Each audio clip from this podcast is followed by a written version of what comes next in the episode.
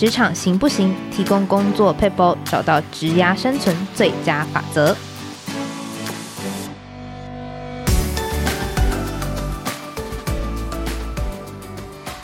众朋友，大家好，我是经理人月刊采访编辑吴美欣。在今天的单元，我们会提供解决职场大小困扰的小配包，让你解决工作烦恼，即学即用，为职涯加分。今天我们邀请到有这个台湾收纳教主之称的廖星云廖哥廖老师，欢迎老师。Hello，大家好，我是收纳幸福廖星云廖哥。对，老师，老师真的，一讲话就是朝气满满，声音重低音。对，那老师其实，在就是我们今年。过年就二零二四年，嗯，就是在今年的时候，二月出了一版新书嘛，叫做《姐整理的是人生》，非常的霸气的名字，没错，而且因为很霸气，所以还卖爆。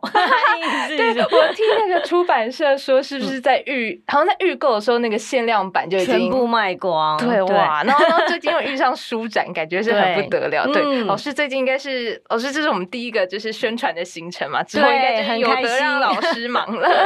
对。然后老师的粉丝真的是非常的多，但是我们还是先帮听众朋友回顾一下老师的背景啊。其实老师一开始是就是当柜姐嘛，然后非常会收纳，就是非常会做那个。库存仓储，然后就是哪一件衣服在哪里都可以知道嘛。然后从这个地方，我们怎么把它变成到府收纳师，是一份好像蛮正式的工作呢？对，其实我一开始是柜姐，那就是发现哇塞，我好像过目不忘，就是那个东西在哪里都知道。那我开始帮朋友收纳整理，那他就说：“哎，那你开始你教我。”结果我开始教别人收纳整理之后，我发现自己会整理跟会教别人整理是。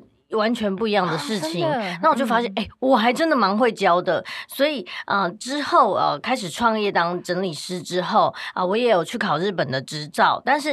对于我而言，其实教他们学会收纳整理，然后让他们知道东西在哪里，这是一个很有成就感的事情。嗯嗯嗯，老师那个过目不忘，因为我听到我就觉得很神奇。这个是这个是，就是因为我那时候看老师的采访，嗯、就会说什么，比如说同事打电话来问你说，哎，有没有三件紫色的衣服，你就可以马上说在哪里。对，这个是怎么？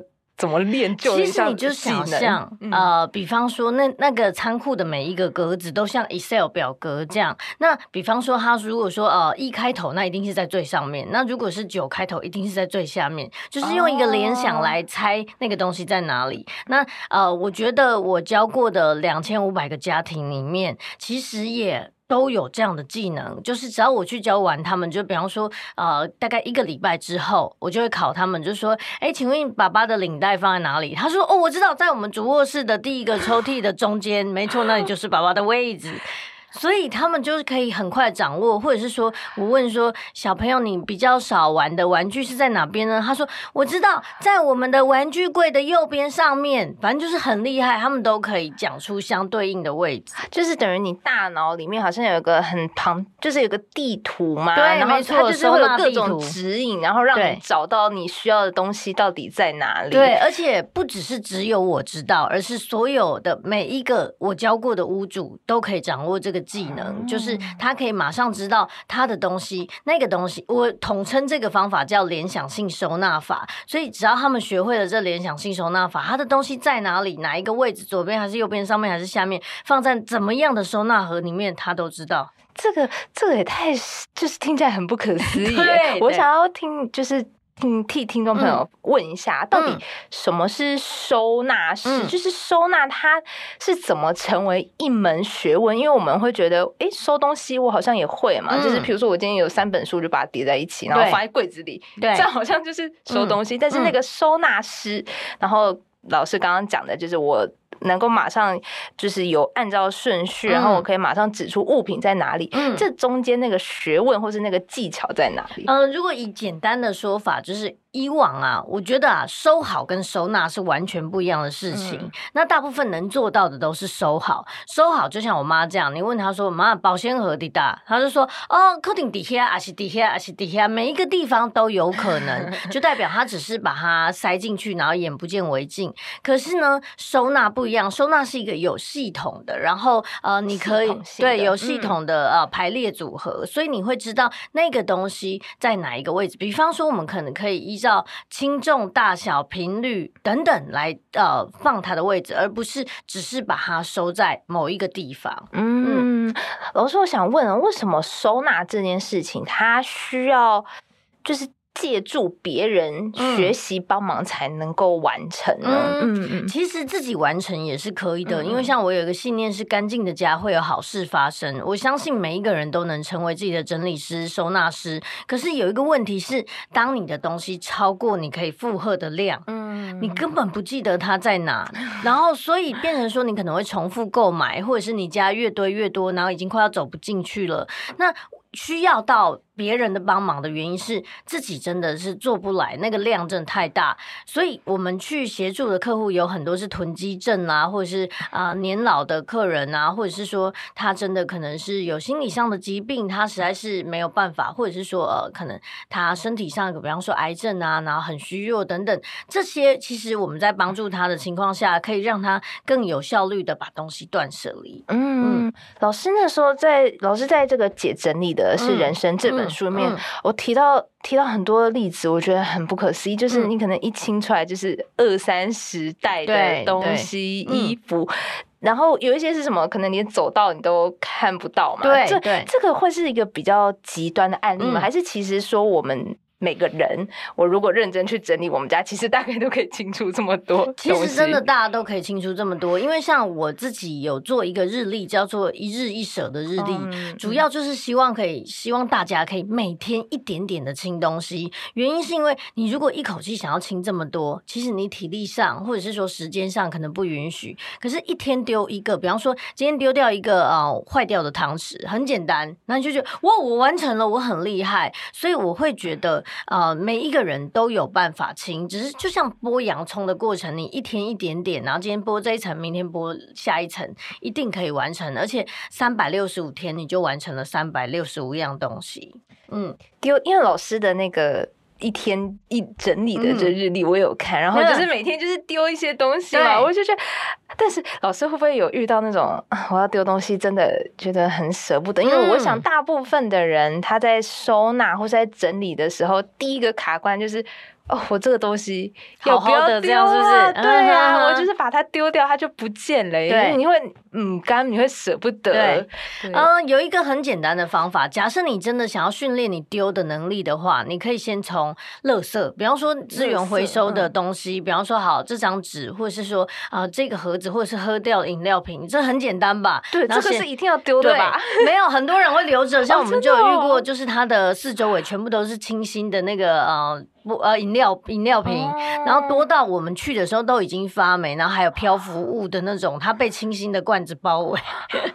所以我就说，你只要把你这包围你的这些清新的那个饮料瓶全部都拿去倒掉，然后回收，那你就呃，你就一天之内，别人是一日一舍，你是。一日五十三舍，但是他为什么为什么不想丢呢？就先放旁边，然后慢慢把它堆起来，就他就被那饮料瓶包围。哦，对，嗯，好，所以先从垃圾开始丢。对，然后第二就是先从你已经很久没有用的区域，因为你如果每天在用的，一定是在你四周围，那这些就不用看了。所以你先从那很遥远的，比方说这可能是你小时候的，或者是这可能是你啊以前的那个时代用的东西，然后现在根本不会有这个东西了。比方说三点五磁铁片，你现在有什么东西是可以用的吗？不行嘛，对不对？所以以这种或者是说已经毁损的、坏掉的，你从这里开始清，其实就不会那么困难。哎、欸，我觉得老师刚刚讲到一个很多人的心声、欸，嗯、就是。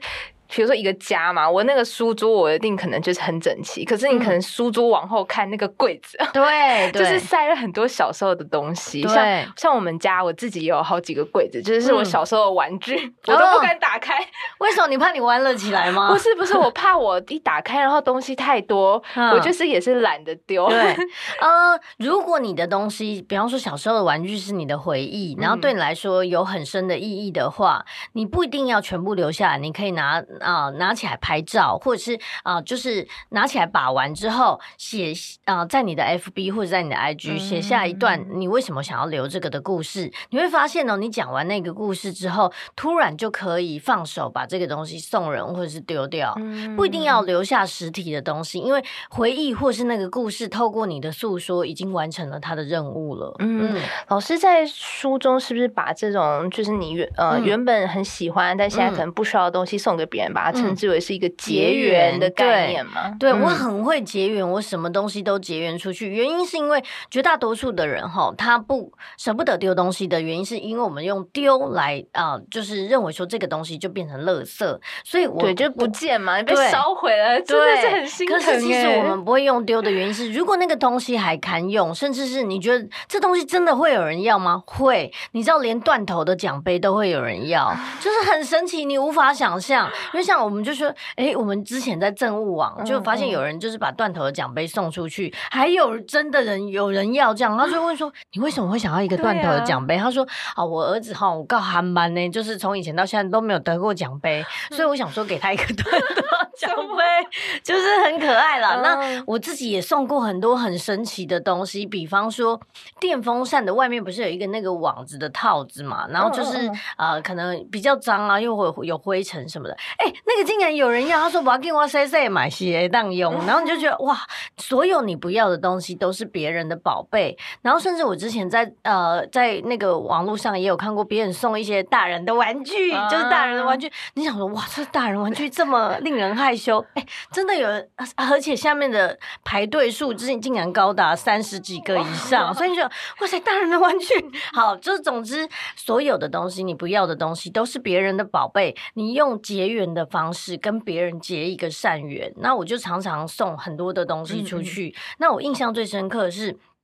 有一次啊，我去帮一个呃购物狂的妈妈整理她的内衣，她内衣是成千上万，而且你想得到的、想不到的，连少女的她都买，她就是开心。我只是想买，我没有需要。那后后来我就说，不然这样，你少女的这个内衣给我，因为你也用不到，那我帮你结缘出去。然后就在我结缘出去的时候，是一个啊妈妈跟我索取的，可是她说她要寄给她的女儿，因为她就是再嫁了之后，她的女儿呢是跟阿公一起生活，可是因为呃，等于是发育了，然后阿公也不可能带她去买内衣，就也不会，所以我们把那个少女内衣寄给那个小女孩的时候，那小女孩是拿着内衣很害羞，然后很开心的拍照。那我就在想，你看哦，一个购物狂妈妈的家，然后有这个。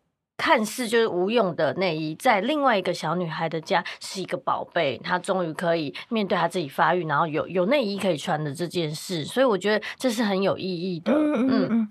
老师刚刚提到你不要的东西可能是别人的宝贝嘛？这、嗯、会不会很多购物狂或是那种囤积症的人就觉得，嗯、对啊，这个都是我的宝贝啊，嗯、我不我不能丢啊！你看这个东西全部就是我，我都要，对我某一天我可能就会突然用到嘛。对，可是。其实，如果是囤积，或者是像我们遇到那种呃家里就是堆满垃圾的那种长辈的话，他有一个最大原因，并不是他真的很执着这些东西，一定是跟他的精神状况，或者是说他心理层面有关系。所以，如果我们去囤积的家，我们一开始绝对不会丢他的东西，因为这是他的堡垒，这是他最后一步了。那当我们认真的去跟他聊天，会突然发现，啊、呃，他丢不掉，有很大原因，可能在某一个。时间点发生了某一件事情，比方说我们曾经有遇过一个老人家，我们问他说：“嗯，这些东西怎么样？”他说：“哈，我怎样哈，我不会煮崩啦。”而且因为他那种锅碗瓢盆是堆到天上，然后全部都是蟑螂蛋的那种，那你会觉得很奇怪。那你留那么多，你一般他的家人会跟他说：“你这不能用，你蛋掉了。”就是很极端的骂他。啊嗯、可是我是坐下来跟他看每一个长满蟑螂蛋的盘子，就说：“哎呦，这这盘子可贼哦！”就还要跟跟他。讨论说哦，这个蟑螂蛋长了十个哦，这个比较多一点，这样还跟他讨论。然后他说哈，其实我知影无，我无咧住了。啊，毋过哈，就是我嘛希望哈，我会当做一个好的妈妈安尼，因为就是他可能以前都忙着工作，然后他从来没有在家里煮过饭给他的孩子吃，所以他。囤积这些锅碗瓢盆，有很大的一部分是弥补。也许有一天我的孩子回来，我就可以煮给他吃。好，那我知道了这件事情之后，我说：呵，安内好，咱哪要煮饭好，你也跟他讲。但爱有觉得厨房是会当用诶，我们要有一个位置，所以呢，他听到这个之后，他就把那种大理石餐桌啦、坏掉的柜子啦、奇奇怪怪的东西全部通通都清掉。那堪用的我们也送出了。当他的厨房从密密麻麻走不进去，到后来就是可以动的时候，这些成千上万的锅碗瓢盆，他突然就可以断舍离。他说：“我老几挂的喝啊。”然后他就开始断舍离，然后清清清清，哇！光他清掉的那些碗盘啊，然后不要的东西啊，坏掉的，一卡车一一整台垃圾车直接来他家载。然后我就觉得到最后他的家整理完的时候是一个清爽的空间，他真的可以迎接等他的孩子回来之后，好好的煮一顿饭给他们吃。这对他来说就是一个愿望的展现。嗯嗯，老师其实讲中了一个心声哦，就是其实你有时候舍不得。东西其实你是舍不断一舍、嗯、不得一段关系，没错，一个感情会我们会投射那个故事或感情，然后在那个就是在这个东西上，嗯嗯嗯、我们也许呃希望充满了希望，就是对这个东西觉得也许有一天我会怎么样怎么样，就像呃最常见的啊，就比方说 S 号的衣服。S 号的衣服不要丢，你觉得是什么样的想法？你说说看，你认为某反正就是某一天我会穿得下去，对，就回到那个可能十年前的身材。拜托是，我依仗哈这小姐是说二十二腰，你看啊，只是新卖四十四腰，然后就觉得说，呃，当时我很瘦很美，然后很漂亮，我舍不得的是我的青春，舍不得我呃当时的姣好身材，所以我认为啦，其实嗯。呃你应该要正视你的现在。也许你现在穿 L 号，但是你以前穿 S 号，我们都会说 S 号留着不丢，是因为有一天我穿的回去，对不对？对，你要激励自己嘛，激励脑好力炸的散了，对不对？如果激励有效，你早就瘦了。那怎么样才是最最好的正向激励？你爱你现在的自己，你爱你现在的身体。嗯、也许我现在胖胖的没有关系，可是我现在有现在的好看。好，那当你爱你自己之后，你就不会讨厌你自己，觉得自己很胖，自己觉得自己很丑，觉得 S 号的自己才是自己。那当，L 号自己你也爱的时候，那你开始正视你的饮食，正视你的生活。也许你慢慢变瘦了之后，我们到最后根本不用留 S 号，而是我们可能可以买新的 XS 来庆祝，对不对？所以等你瘦了，你会。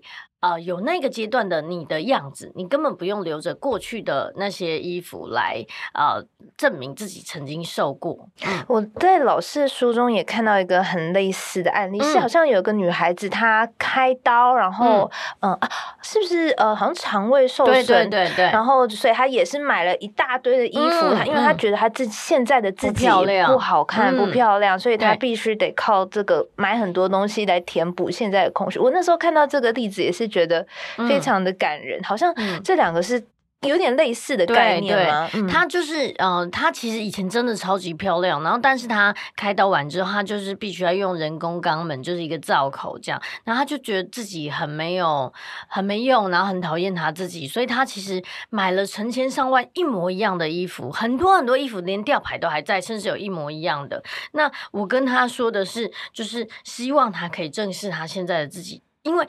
呃，我们已经无法改变身体的状况了。可是，如果你可以把你的家整理好了，你会有不一样的新的人生。所以，透过整理这件事情，他也慢慢的找回就是对自己的自信。甚至他说，就是一直以来，他其实他呃觉得他的呃肛门已经没有用处了，对不对？也不能用，需要用人工造口。结果在他家整理完之后，他竟然成功的用他的肛门排便这件事。嗯、那我们就觉得。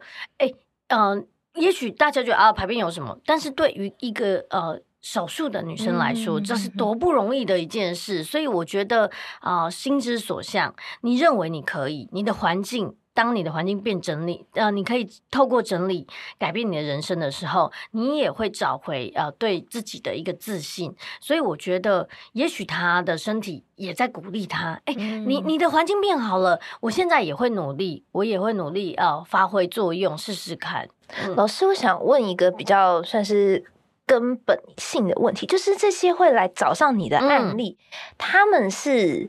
什么样的契机，或是他们会告诉你说，我是因为什么样的原因想要整理我的家？嗯、就是是不是其实他们本来就是有一个想要改变的动力，或者改变的那个渴望，只是还找不到方法。老师就是因为像我想好奇的是，就是人们会想要去整理自己的家，嗯，这件事情它根本的动力来源到底是什么？通常都是一定要有一个某一个契机，就是那个时间点，他突然觉得哇，我不想要再过这样的生活了啊！我怎么会把我自己活成这样子？或者是我真的想要改变，就是那个改变的渴望大于他觉得算了，安于现状。当他有想要改变的时候，那个动力就会激发他去找适合的对象。那我就是他适合的对象，因为也许我在我的粉丝专业上面写了非常非常多的故事，我不是。只有帮你收好，我不要帮你收好，我要你自己收好。那我是教你收纳，而不是帮你收纳。现在房间也有很多，就是我直接帮你收好，那你就这样轻轻松松。Uh. 可是如果这个东西不是透过你的双手，不是用你的能力去执行的话，你会一直依赖别人帮你，那也没有用。所以我常常说，我不帮不丢东西的人服务，就是我只想帮有决心的人。所以一样的来找我的，通常都是真的非常有决心了。不然我也是不会帮忙，就我还是，如果你认为花钱就可以解决的话，那可能我不是适合你的对象，你可以找其他人。那可是我只帮你一次，我希望这一次你可以学得透彻，学得彻底，然后彻底的反省。那也许透过这一次我们的这个呃协助。你就会有截然不同的人生，所以这些有这个契机的人，然后甚至下定决心的来找我，通常都会有很大的改变。嗯嗯，所以我在我的书上记录的都是这样子奇迹式的改变，真的。所以其实老师，因为老师很强调，就是认为说有个干净的家，其实就有好事发生。嗯、其实那个。最根本的原因，好像家它是一个外在的表现，而是你怎么去看待这个家，然后你希望它是什么样子，然后你尽可能把它变成理想中的样子，嗯，这个好像才是我们带来改变或是带来好事的真正原因。其实是在于你自己。对，没错。我最想说的就是，你一定要动起来。你在那里就是听我说，哦，我知道蛮有道理的哦，好像不错哦。你没动都没用。但是也许你听了这一集，或者是你真的动起来了，你把桌上一个不要的好橡皮筋好了，你把这个橡皮筋丢掉了，把一支断水的笔丢掉了，你就比昨天的你还要更好了。就只是这样，光一个这个丢掉的动作就可以让你的生命产生变化。那你不做吗？对不对？那我也觉得最神奇的是，所有这些呃，透过断舍离，透过整理，找回自己的原因，是因为整理这件事本身就是一个啊、呃、反省的过程。嗯、你再把你的东西拿出来，想说，哇塞，我以前买这么多笔是发生什么事啊？就是或者是说。买这么丑的豹纹衣服，我当时是觉得自己是 Billy 吗？就是，总之会有很多反省的过程。可是这个反省的过程，就是你在跟你自己对话。也许你可能在这一堆的杂物底下，啊、呃，好好整理的过程，突然发现埋藏在这些杂物底下，有你真实的愿望、当时的渴望、当时的啊、呃、愿景。就在这个把东西杂乱的东西打开的同时，啊，我找回我自己了。这就是整理最神奇的地方。老师讲这个，我很有感触，嗯、是因为其实我。也是一个蛮懒的整理的人，可是我每一次会想要大整理的时候，都是我可能，比如说，哎、欸，我去一个地方旅行回来之后，我就觉得突然看这个家觉得很不爽，对，就是觉得很不顺眼，或者是比如说我有一个比较长的休假回来，或者我要去换呃，假设是可能换一个工作，或者换一个地方，我就会开始做那个。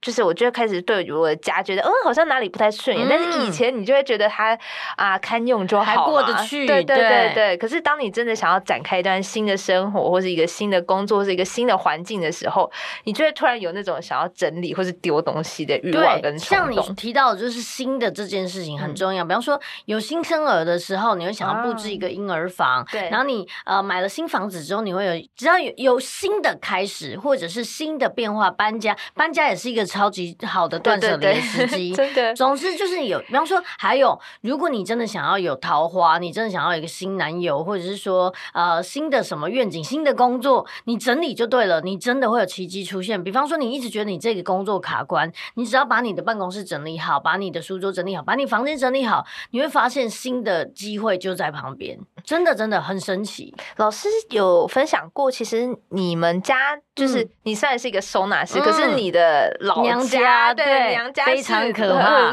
那你有帮你的娘家整理吗？有。其实以前我要帮他们整理的时候，他们都超级不爽。他说：“外面你们搞冤，我们搞胆哦，就是就是反抗心很大。嗯”然后直到后来，我发现新的可能来临了，就是我生了小孩。哦、然后我生小孩之后，我就说：“妈，我等来哈，囡仔拢无收在，躺阿北，就是没有地方可以爬。嗯”啊，那好，我可能会较少带囡仔等来哦。他听到较少带囡仔等，就是不行。然后他就说。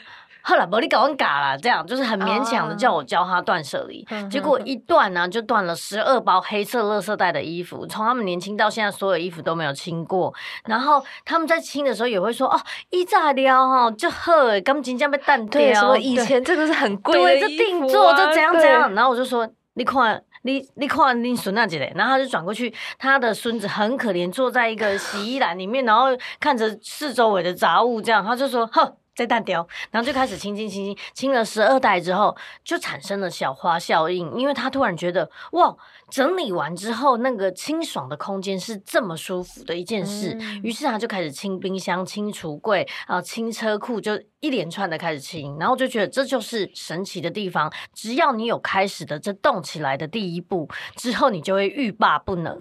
对，老师其实有讲过一个观念嘛，嗯、就是。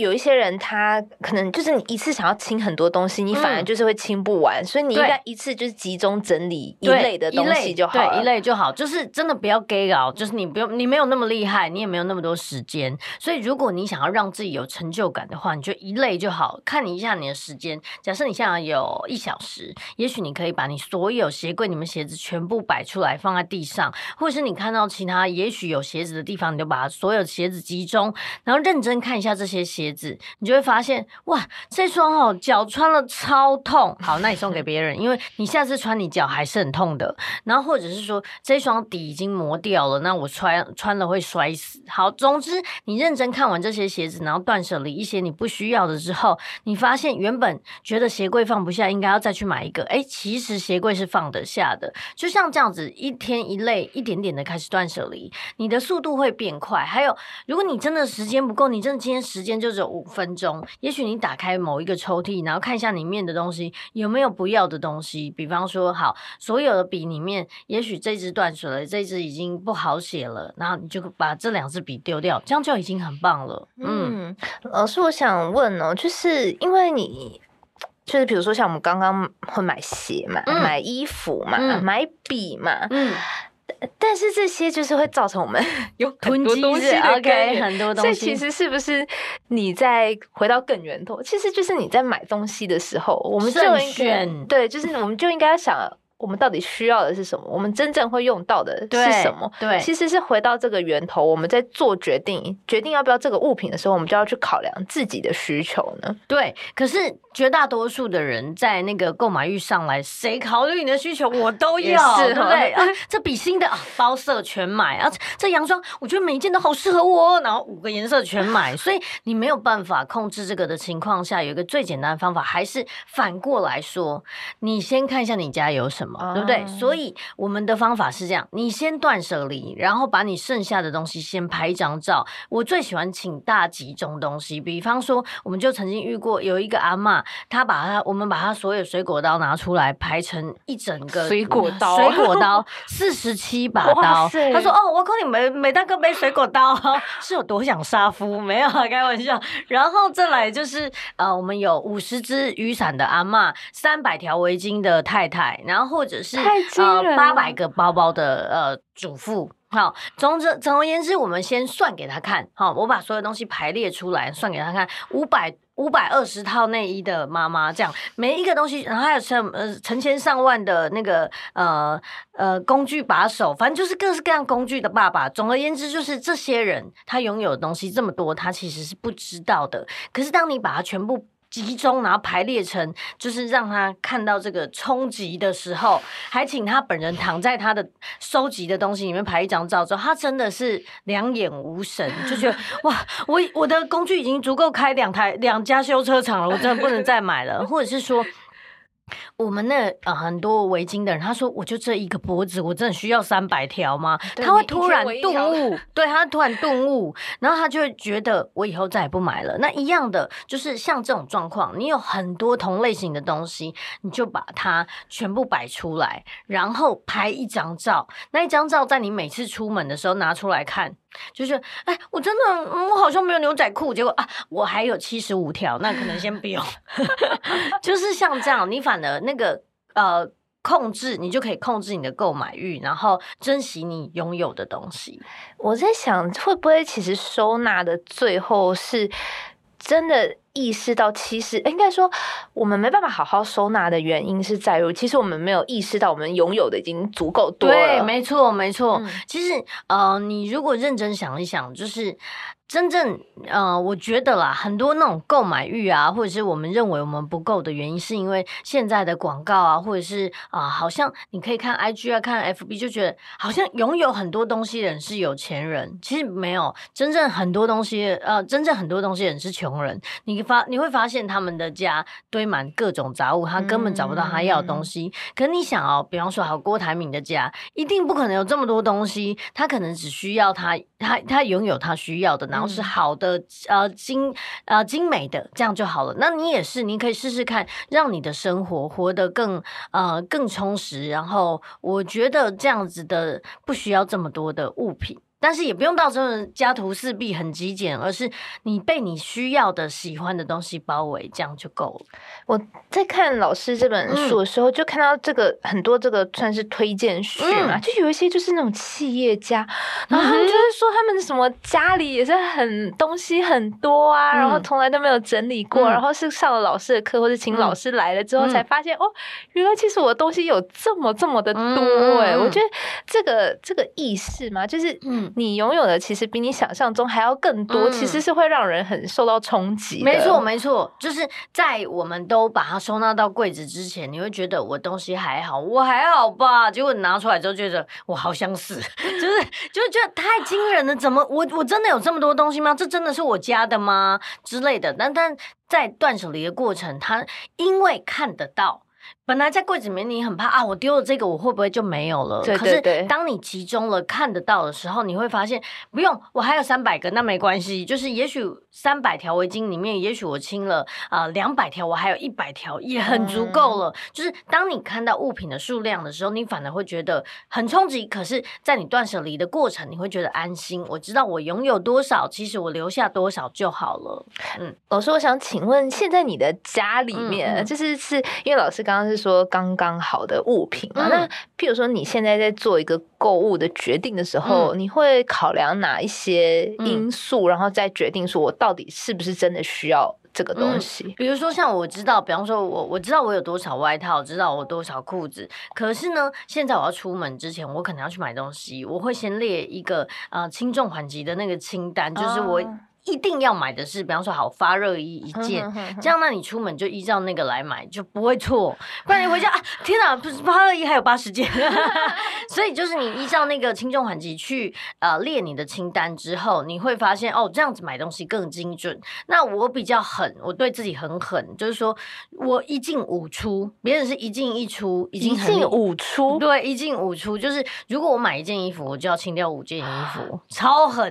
但是就是因为这样，我。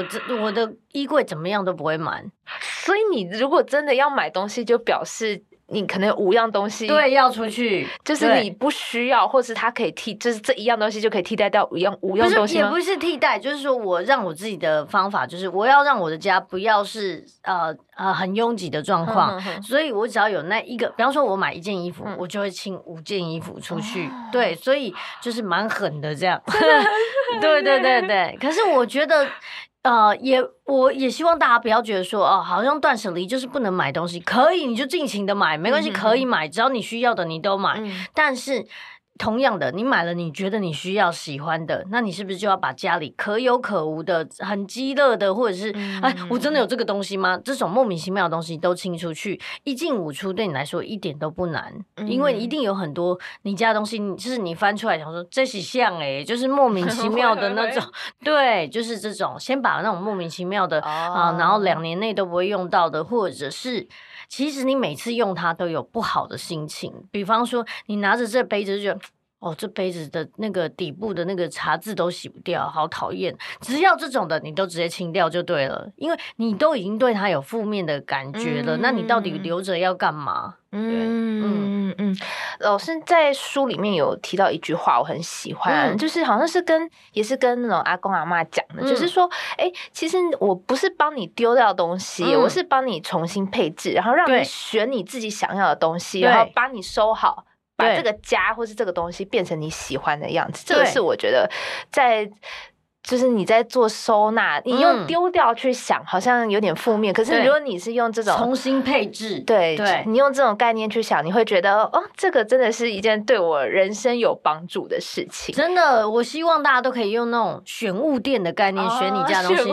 你现在进去你家，然后你如果这一柜衣橱里面的衣服让你重新买，你要先是重新选物了，你会买哪一些？嗯、如果这些书这里就是书书店，给你重新选，你会买哪一些？你会发现你选。下来的跟你原本觉得你需要的，其实那个落差是蛮大的。嗯、所以阿公阿妈也是用选物店的 概念在选他的东西。好，回去把这个概念跟我的爸妈讲。真的可以的。对，好，我想最后问一个，就是、嗯、老师，你有没有很舍不得丢掉的东西？就是你真的。就是你到人生最后、最后、最后，你也想要把它可能带进棺材，或是你怎么样，你都舍不得丢的东西。就是人类都会有小贝贝嘛之类的，对不对？我的不是小贝贝，是一个啊，我三岁的时候，我外公送给我的一个长得非常。B G 的一个娃娃，它就是长得歪七扭八的，是一只呃狗的狗的娃娃这样。然后我从小到大都抱，到现在都还要抱。然后所以它眼睛也破了，鼻子也掉了，但是我就是很爱它，所以我我每次都会先跟我的小孩讲说，如果妈妈死掉，什么东西妈妈一定要带走。他们说阿季子就是那只狗的名字，所以我觉得呃。这个东西陪伴了我每一个童呃，我所有的童年时光，然后陪伴我每一个睡觉的的片刻，所以我希望我以后长眠了，他也要陪我一起睡觉。对，老师其实也有讲过，嗯、因为你好像。就是也跟那个近藤日本的近藤麻里惠一样，嗯、就发现生了小孩之后，可能家里嗯也会有点点凌乱，嗯、或是也会有一些真的你舍不得丢掉的东西，是不是？有时候偶尔放过自己，其实也是不错的。就是要乱大家一起啊，也没在怕的。就是其实有时候我觉得啊、呃，很多人会觉得啊，好像一定要非常整齐才是好妈妈。嗯、你好妈妈跟整非常整齐没有一定的关系，嗯、你可以放过你自己，就是。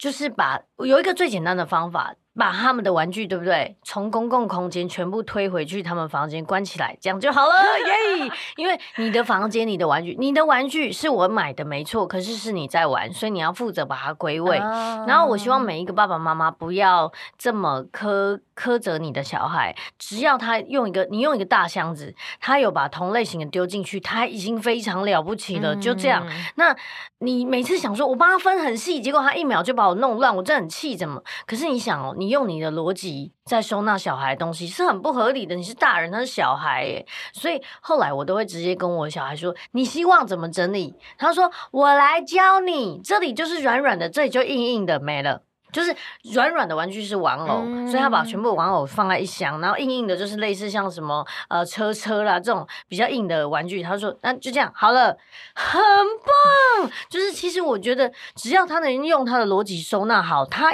他自己收的，他找得到，他放得回去，这就是最好的收纳，嗯、没有一定要怎么样。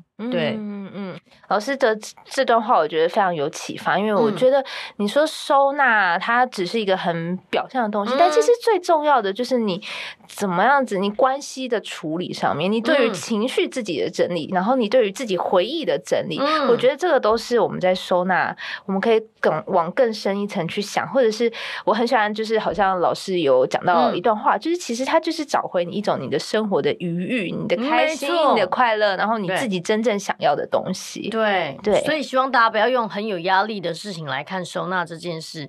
只要你认为你留下的东西，这些都是你每天会用到的，你喜欢的，那这样就够了。嗯嗯嗯，好，那今天非常谢谢老师的分享。那喜欢我们的内容，欢迎订阅经理人的 Pocket，或是到我们的官网有更多相关的文章。那也欢迎加入就是廖哥的粉丝团，或者是参考姐整理的是人生里面有更多整理啊收纳的人生故事。那谢谢老师，谢谢，谢谢，拜拜，拜拜。